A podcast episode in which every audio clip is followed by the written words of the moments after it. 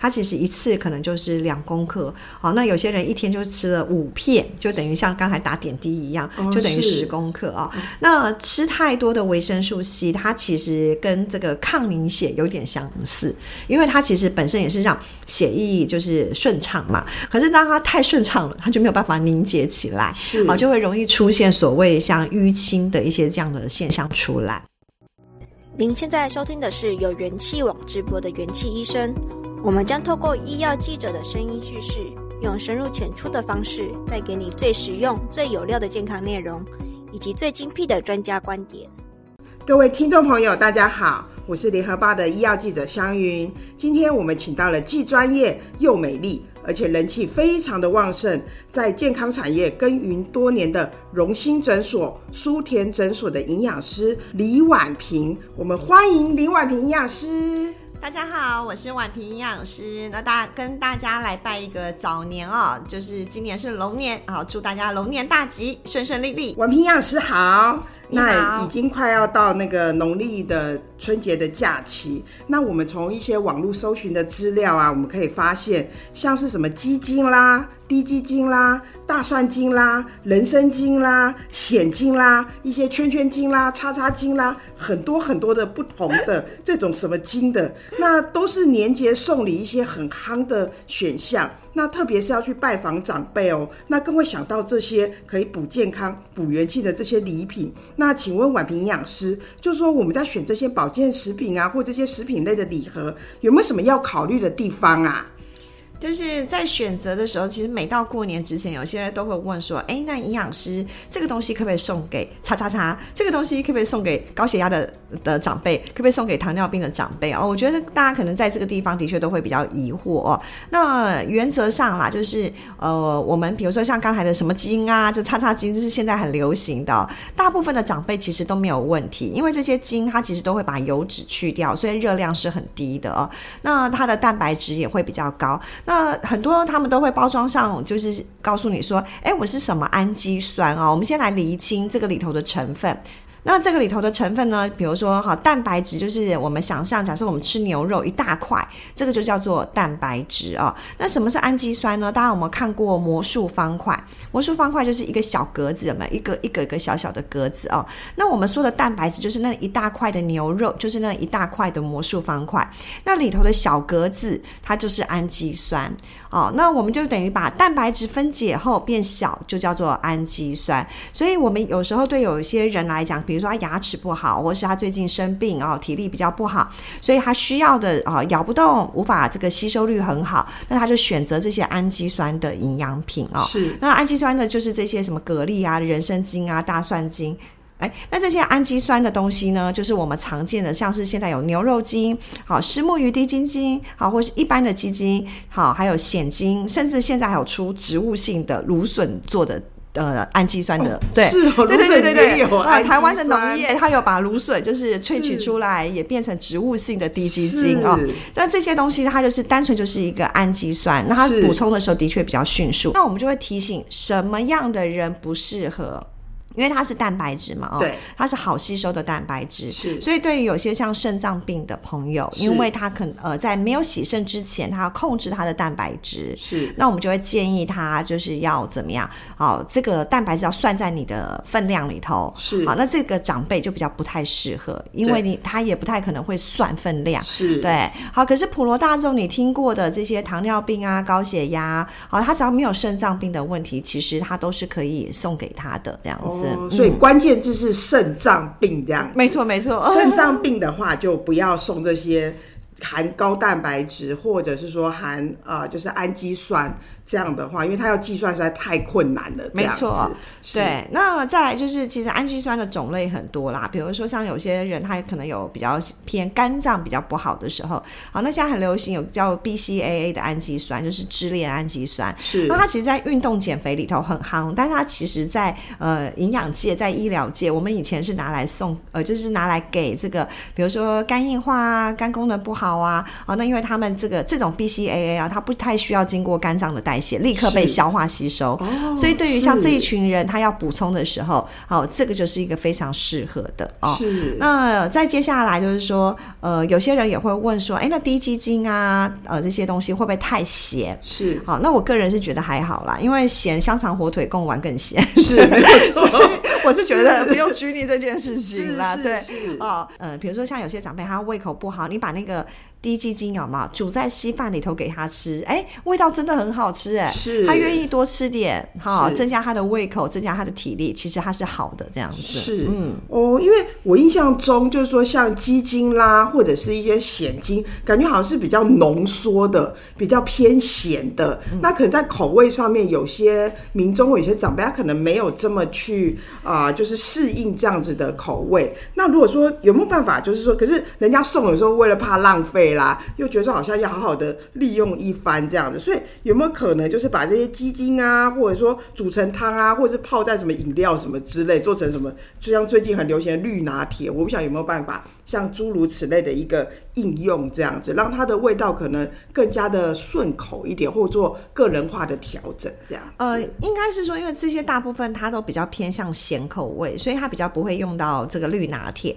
但是像我刚才说的那个台湾的农业有出一个芦笋的这个素的低基精哦，那它的确就是可以用在绿拿铁里头，因为它就像果汁的感觉。哦，好，那如果说像蛤蜊，呃，就是呃人参精哈，或是呃蚬精，这些其实。比如说你煮个面，你就把它在呃，比如说我煮个干面，咱们有时候就会配个肉燥，好，那你就跟他讲说，哎，你现在你叫他不配肉燥也有点困难，对，那你跟他说好，那你现在配完肉燥后，你就撕一包这种蛤蜊滴鸡精啊，哈，牛肉精就加在里头，就像你的汤汁，哦、对，而且它可以增加它的蛋白质，因为一般呐、啊，就是坊间这些的呃鸡精类哈，或者是牛肉精、鲜精，它大概一包的量，它等于大概都是半颗蛋到一颗蛋的蛋白质，是，好，那有些长辈他真的咬不太动东西，好，那给他做一个放在这个面里头、粥里头，或是煮饭的时候，不是要加水吗？你就不要加水嘛，你就直接用这个东西加进去一起煮饭，也很好吃。哇，这个。这个真的是蛮特别的一件事情。那我想到，如果假设今天我们过年啊，围炉啊，不是一定会有火锅，就干脆把这些精全部倒进去，那火锅不是就更加的营养？这样子，这是有可能的吗？这样是可以啦。但是因为火锅大部分我们都会煮肉片嘛，那肉片里头其实本身它就有一些这个氨基酸了，味道就很鲜美了啊，就是比较放在这里头会稍微感觉好像浪费了一点哦。那它可以呃，我我大部分都会建议啊，就是如果长辈，比如说他比较吃不下。好，那他就可以用这个来做补充，好，或者是说，哎，那因为过年都有人了，长辈有人就会吃的开心，是，所以这些东西应该是放在他平常哦没有人陪的时候，又希望他吃到有一些蛋白质的东西，但这个时候就是不要过年给他吃，你送来给他，但让他平常日补充这样子，哦、对，是因为他过年上已经吃蛮多了，对，没错，而且就是说，那你也可以就是因为送了嘛，过完年以后你回去他也会落寞嘛，那你到时候就是回家以后就打个电话问说。那个爷爷，你有没有吃那个我送来的那个那个鸡精啊？好，或者是说妈妈，那个鸡精你要吃啊，就可以增加怎么样？我们跟他们之间的关系这样子。是哦，是啊，当然除了什么啊、像这些鸡精啦，或像滴鸡精这些鸡以外，基本上我们还是就是会希望大家多吃原型食物嘛。可是虽然原型食物的话，有些。人会以为是圆圆的食物，实际上指的是原本形态食物，不是那种圆圆的。像我朋友就以为圆圆的像汤圆叫圆形食物这样子，就是会有这样的误解这样子。那想请教一下，就是说，那如果像长辈，您刚刚也提到一些长辈有些慢性病的话，那他在选择保健食品或者是一些啊营养补充品要更加的注意。那不晓得说，有些甚至有加上什么人参啊、灵芝这一类的，那不晓得说它会不会？对长辈的一些用药啦，会不会有交互作用？那我以前好像听说像，呃，就是免疫疾病的，好像不太适合，也不太适合使用这些啊、保健食品，就是有中药成分比较多的。那就这一点的话，不晓得说婉萍营养师能不能来跟我们一下。分享一下您的观点，这样。好，就是如果说像人参哦，它其实因为它真的是一个有药性的中药哦，所以目前就是大概就是高血压的人，我们比较没有这么的建议啦哦。那一般其实没有特别，可是因为人参里头有可能会含有呃这些中草药都有可能会含有钾离子哦，所以我们刚才说肾脏病的朋友哈，包含洗肾前或是没有洗肾的人，那如果果有他的血钾离子比较高的时候，是。啊，那我们就会建议这些的中草药里头就比较不适合来补充。是，啊、那再来就是说，呃，有一些免疫疾病的话，比如说像红斑性狼疮哦这一类的免疫类的疾病哦，的确就是我们有点。不确定，比如说，诶，像这个灵芝补下去，它到底会不会造成它免疫力失衡？所以，我们是因为趋于呃这些证据不够，是啊，为了呃就是安全，所以保守性的建议不使用，是对。但是不代表它灵芝就不好哦，因为其实像各种灵芝、冬虫夏草、牛樟芝这一类的东西，你会看到很多的研究论文，它其实都有在说，比如说它的这个多糖体，好是什么类型的多糖体，影响到什么。样的免疫细胞？是。好，你要想啊，就是身体有不同的免疫细胞，什么巨噬细胞、白血球啊，好，甚至就是说我今天那个白血球啊，就是细菌病毒进来以后，白血球啊起来这件事情，好，你要怎么样敲你的免疫细胞？是，是其实这个连敲砖完以后，它还会有个传导，但是每一个区块，它其实都跟所有不同的这些的营养品的关系。啊、哦，这么复杂？对，就是因为营养素。其实大家要想，就是说药品现在为什么这么的明确使用，是因为我们把机制怎么样用的非常的清楚。是。可是讲实话，药品非常好做研究，因为它就是一个化学物质，是，所以你可以很清楚明白的知道它怎么走，对肝脏、对肾脏。可是你要想啊，就算是我们这些人参、灵芝这一类的东西，它其实这是天然的食物，是。好，那虽然灵呃人参，比如说它已经萃取出来哦，人参灵芝的呃，其实它有不同的铁，然后连那个里头的营养素都有不同的铁。它单纯人参这个东西，它就有百种的成分，真的。那你要做化学的这个。个分析，然后再找说，哎，哪个最有效，然后再把这些东西放到人体里头去做研究，就是复杂到一个极致。对，对，但是你会看得出来，这些其实有功，呃，就是这些的营养品哦，或者是传统的这些东西，它为什么会有效？就是说，在古时候啦，它一定就是十个里头大概有三个，一定发现，哎。好像对对还不错，所以慢慢它就会留下了一些的基础的证据，data，对对对，只是在台在说不管在全世界，慢慢就开始把这些证据怎么样，希望能够分析的更明确。哦，对，然后然后发现说，哎，我们希望能够尽量找出，比如说你可能对多糖体的什么有帮助，你可能是比如说灵芝有帮助，你可能是五菇的呃多糖体有帮助，所以其实在这个免疫的部分，或是呃呃这个免疫营养学的部分，它其实。会分越来越细。那现在有时候就是我们也是用一个嗯，比如说研究加上我们的临床经验，会告诉大家说，哎，也许呃，以听完你的症状以后，还有你的 history，就是你的检测的各方面，我们会有一个自己的一个临床的经验，会建议你啊，也许你先用这个试试看，是对这个会对你有帮助。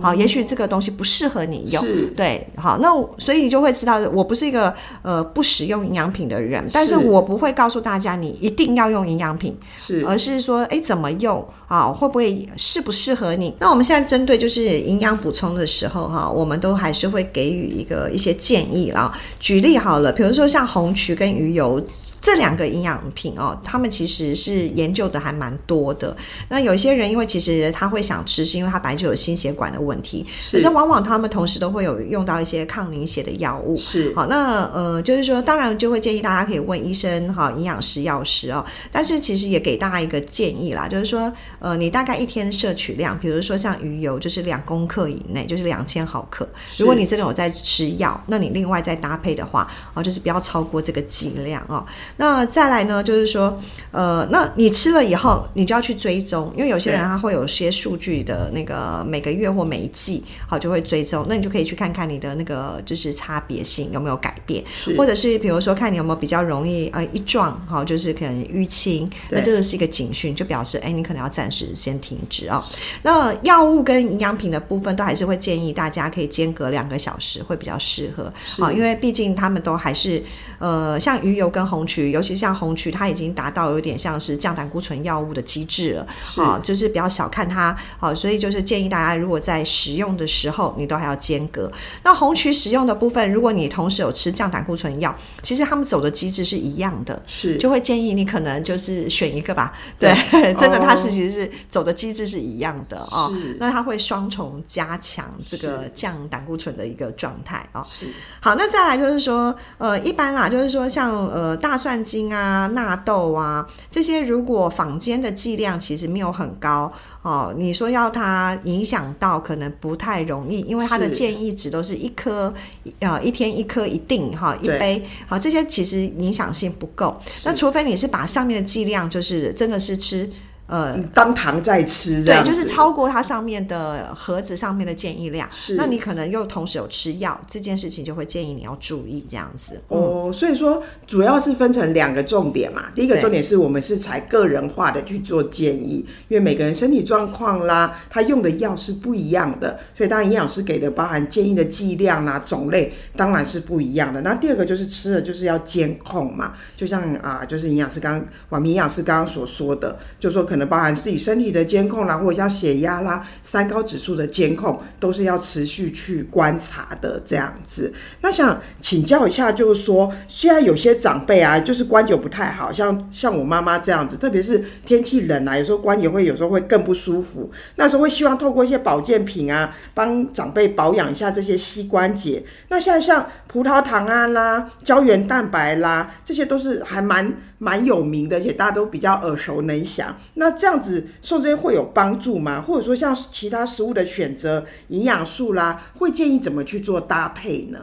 就是呃，葡萄糖胺跟胶原蛋白哦，这些对于所谓的软骨。就大家在吃排骨的时候，是不是有看到有种白白的那个骨头？有没有？那个就是叫做软骨哦。那什么叫做硬骨？就是大家吃羊肋排，好，或是猪肋排，有没有一条一条？有没有？那个就叫做硬骨头哦。所以呃，就是如果说胶原蛋白跟这个葡萄糖胺，它就是对那个白白的骨头，它其实是有帮助的哦。那有帮助这件事情，不代表就是一定百分之百有效，但是你可以使用，比如说像是这个葡萄糖胺这一类哦，它一定会。在台湾卖的，因为要符合我们台湾的法规，依照它上面的剂量哦，如果你这样子吃下来哦，就是说你可以呃。在我临床我自己看门诊的时候，我可能会依照他的状况来决定怎么样调整剂量。是好，那如果调整了剂量之后，尤其是体重比较重的人，他的剂量其实是需要比较高的。是对。那如果说，哎，依照我调完剂量以后，我发现，呃，他三个月后没有改善，表示他并不是因为葡萄糖胺这个东西补充进去就有帮助。哦，因为原因有很多嘛，对对对对对，找那个原因。没错，对。好，那胶原蛋白的部分就是说，哎，也我也会建议他补补。看，那如果补了，比如说一剂以后，哈，就是呃没有达到效果，那就表示也不是它的相关性这样子，哦，好，就是要一个个去踹就对了。对对对对，有时候我会同步踹，但是重点是那个剂量的问题，因为呃，你假设你们来我的门诊，我一定会依照你的状况，我去调整剂量，那我的剂量一定都会比呃那个盒子上面的来的高，可是因为你我是医护人员嘛，我能够监控，所以我可以知道状况。那一般可能就会觉得说，哎，我只能说，哎，你可以用上面的盒子写的，但是那个剂量都比较低。好，营养治疗它还是要有个剂量。好，但是因为在国内法规的关系，所以营养治疗的那个盒子外面其实都是蛮低剂量。哦，它最低门槛这样子。对，可是实际上，因为我们医护人员在执行的时候，我看得到你啊，我会追踪你啊，所以我的营养治疗的剂量都是会提高的。是。好，那大部分如果在呃一般在用，那因为剂量低，所以你会没有办法感受得到效果。好，或是你要拖的效果会比较久。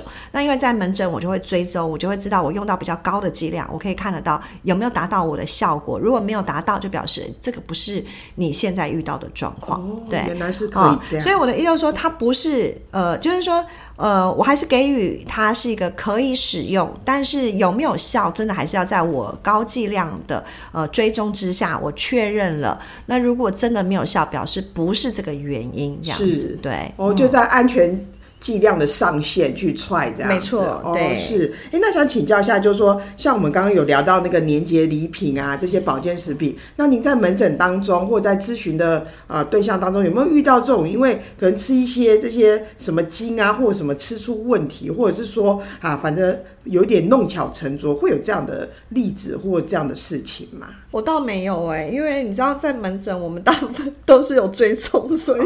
他们要有问题不太容易了。哦、对，真的不是很容易这样。哦，哦那我只有遇过有一个，就是比较特别的是维他命 C，是因为他那个时候就是他本身其实有吃一些抗凝血的药，对。然后那因为他那时候是一个男性哦，但是他去呃打高尔夫球以后，因为晒很黑。是，然后就有斑，然后就爱美，然后后来就是呃去看皮肤科医生，皮肤科医生就帮他打那个美白针，是，但美白针里头那个维他命 C 剂量有点太。呃，就是是蛮高的，就是大概十公克这样子哦。那的确啦，就是在打美白针的时候，你你的这样的剂量是可以的。可是因为他刚好有吃了抗凝血剂的药物，所以后来他就是呃出现了，比如说，哎，他最近有莫名其妙的淤青。哦，对，那我们就说，哎，那这样的话，你可能要把那个美白针就是先暂停啊。是。所以其实讲实话，因为在台湾，我们的呃根据上面盒子的规定，其实剂量都不是太高剂量。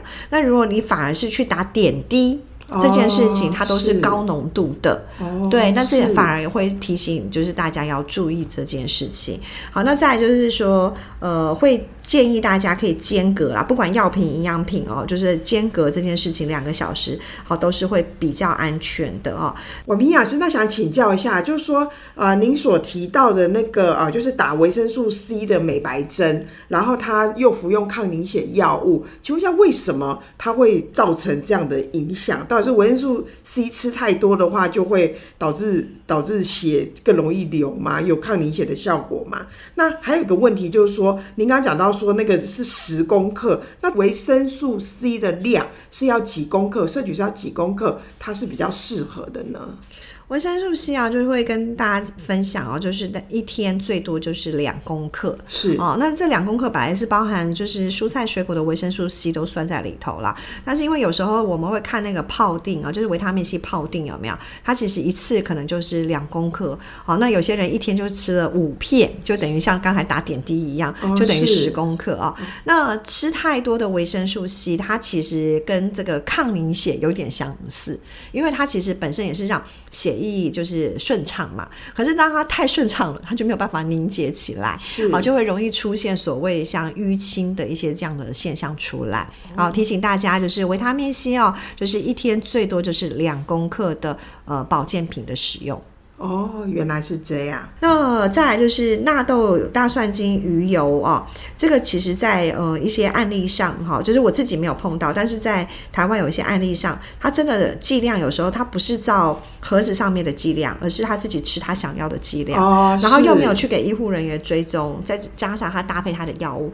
他其实真的会出现了一些所谓的出血的副作用。哦，好，那就会提醒大家，因为你们不是医护人员，然后平常又没有去故意特别。追踪这件事情，那你的剂量就是使用就是防单上面的剂量会是最安全的这样子。哦。对，那到过年还有一个很大家很常注意的一个议题叫做睡眠，想要送送长辈相关的营养保健品啦、食品啦，那会不会有什么样的建议呢？在睡眠哦，就是说一直都是很多人的一个困扰哈，就是睡不好、睡不着哦，然后睡来呃睡了以后就醒来，这都是大家的问题哦。是。那如果回到这个保健品，我们会建议啦，就是呃，因为有时候长辈真的吃的太不均衡了。所以他们吃的时候，可能东西都有煮的烂烂的啊，软软的。在这个过程里头，有一种营养素很容易就会减少，就维生素 B 群。是。好，因为比如说我们今天煮肉好了，因为你看哦，猪肉、牛肉其实它都有维生素 B 群，但是因为维生素 B 群它是怕光怕热。那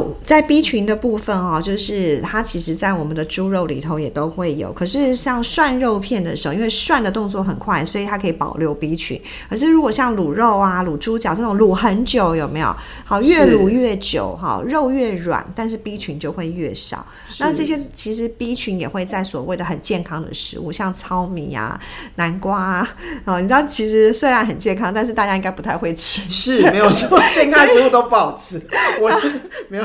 所以你就会变成到最后，就是他们的 B 群其实摄取量不一定会足够啊。那 B 群里头呢，其实不管是 B one 哈，或是 B 六啊，他们其实都对于我们的这这个精神、体力、睡眠都有相关。那有人就会想说，为什么我吃了 B 群以后，我反而会睡得很好？好，那就是我们拆解 B 群是一坨拉骨。因为它有很多个，好，那像 B one、B two、B 六、B 十二都叫做 B 群，那 B 六反而是一个帮助睡眠的一个很好的营养素，B one 反而是提振精神。可是因为有时候，比如说你明明可能就是缺 B 六，是。那因为你补了一个综合的 B 群，所以至少你有补到那个 B 六，所以它会让你怎么样睡得比较好这样子哦。那有人就会说，呢可是我怎么知道我是要谁？我说没关系，你可以选择一个基本的，就是一个 B 群。那如果你很想要再更确认，让自己的睡眠可以提升好一点，那你想要再另外补充，那我就会建议你就是补充维生素 B 六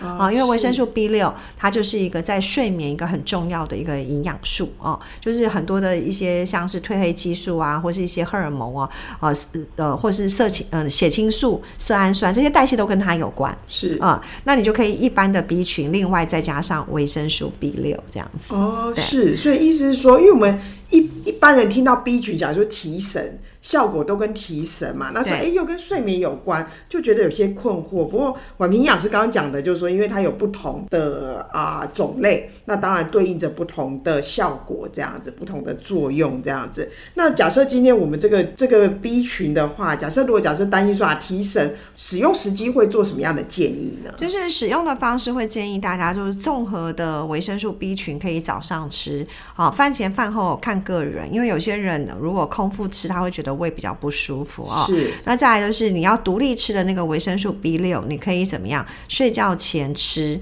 好，或者是吃完晚餐吃。因为你睡觉前吃，有些人还还那个吃完以后还是在消化中嘛。对。可是有些人是因为半夜容易醒来，或是睡得不是这么的稳，所以你就睡觉前吃。好，那如果你希望，哎，也许可以提能够帮助你早点入睡。好，那我们就是吃完饭后吃啊。那再来就是说，也不只只有维生素 B 群哦，包含了有一些基本的营养素，像钙跟镁，它都是一个基本跟我们的睡眠啊、精神啊、肌肉啊这些东西都有相关的营养素，必须营养素啊。那大家都会对钙很熟悉，那镁这个东西它比较特别，好，就是镁会在这个矿物质，它也是一种矿物质。那以前我们不会觉得它会缺乏，可是随着大家现在吃。吃的东西越来越精致，然后再来土壤的这个营养密度越来越少啊。那镁离子它其实跟呃都会存在这个绿色的蔬菜里头。呃，绿色的蔬菜。那绿色的蔬菜里头，可是你看哦，绿色的蔬菜它往往就是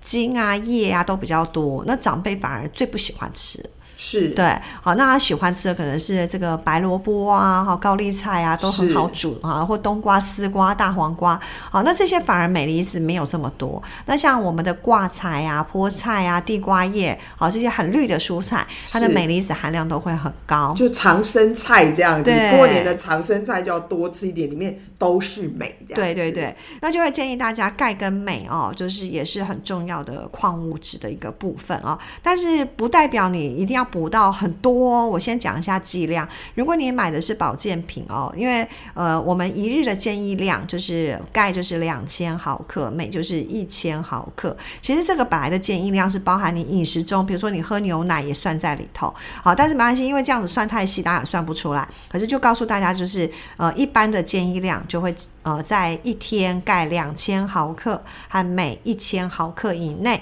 好，这样子是一个比较安全的剂量。哦，所以吃食物的部分倒也还好，主要是说保健食品的这个部分，你就看它那个剂量的标示去去发漏这样子。对啊，因为要吃到那个破，借由食物要吃到破那个钙跟破镁的的剂量很难啦，是因为我们在营养调查里头，就是大家普遍就是钙都不够了，你要能够破那个吃食物吃到补钙，然后有危险，可能有点不是很容易这样子，那个门槛是非常的高的，对，反而会建议大家就是要注意的，应该是呃。营养补充品的时候的问题，这样子是听起来就是说真的有蛮多蛮多的学问这样子。那所以说，对于长辈年节的送礼啊，这个议题，包含保健食品啊，或者是说营养补充品的使用，或像剂型啦，不想说呃，就是有些人可能觉得颗粒太大了，可能长辈很难吞这样子。所以说，不想说在这一方面，我们营养师有没有什么补充啊、提醒或建议的地方呢？嗯，会提醒大家哦，就是如果吞胶囊哦，好，其实胶囊你如果有吞过它，你会发现不太会吞的人，他会容易黏。在粘在他的喉咙，或是他的那个感觉像食道的感觉。是，所以如果你是吞胶囊，我会建议你要先喝水，你要让你的整个喉咙有没有食道都比较滋润，然后你再来吞它，这样会比较安全一点，不要太干的时候吞。那再来就是因为现在很流行有些像果冻类型的这个各式各样的保健品哦。那如果有些长辈他其实吞咽已经有问题了，他就像小朋友吃蒟蒻果冻一样，他其实有可能会噎着。哦，就比较不噎着，对，就比较不建议哦。那剂型的部分，应该就是说，呃，现在有些是用喷的，有些用喝的，好，这些对一般的长辈其实都还 OK。好，那定状的，好，有些长辈超级会吞，他一次可以吞个十颗都没有问题，好强哦，真的 比年轻人还强，好厉害。对，所以应该是说，不是长辈就一定不能给他呃颗粒的，呃，要先了解你的长辈现在吞咽的问题到哪里哦。那我们现在在。医疗的部分也会在发展，就是所谓的呃引发友善，因为发现吞咽其实有些人喝水都会噎着啊，那你可能就是包含了你用喝滴鸡精，你可能都会有噎着的风险，是它可能比较容易呛到这样子。对，不只是呛到啊，他可能会噎到，然后不断的咳，但是你不知道原来他其实是因为没有把东西吞下去。哦，嗯、是哦，那今天非常感谢宛平营养师提供这么精彩的讯息，那希望也对我们的听众朋友大家。可以有许多的帮助，这样子，谢谢宛平营养师，谢谢香云，谢谢，感谢各位收听。如果喜欢这集内容，您可以在元气网医生频道重听本集节目，并阅读精彩报道。也记得订阅我们，留下好评，或是留言告诉我们您的想法。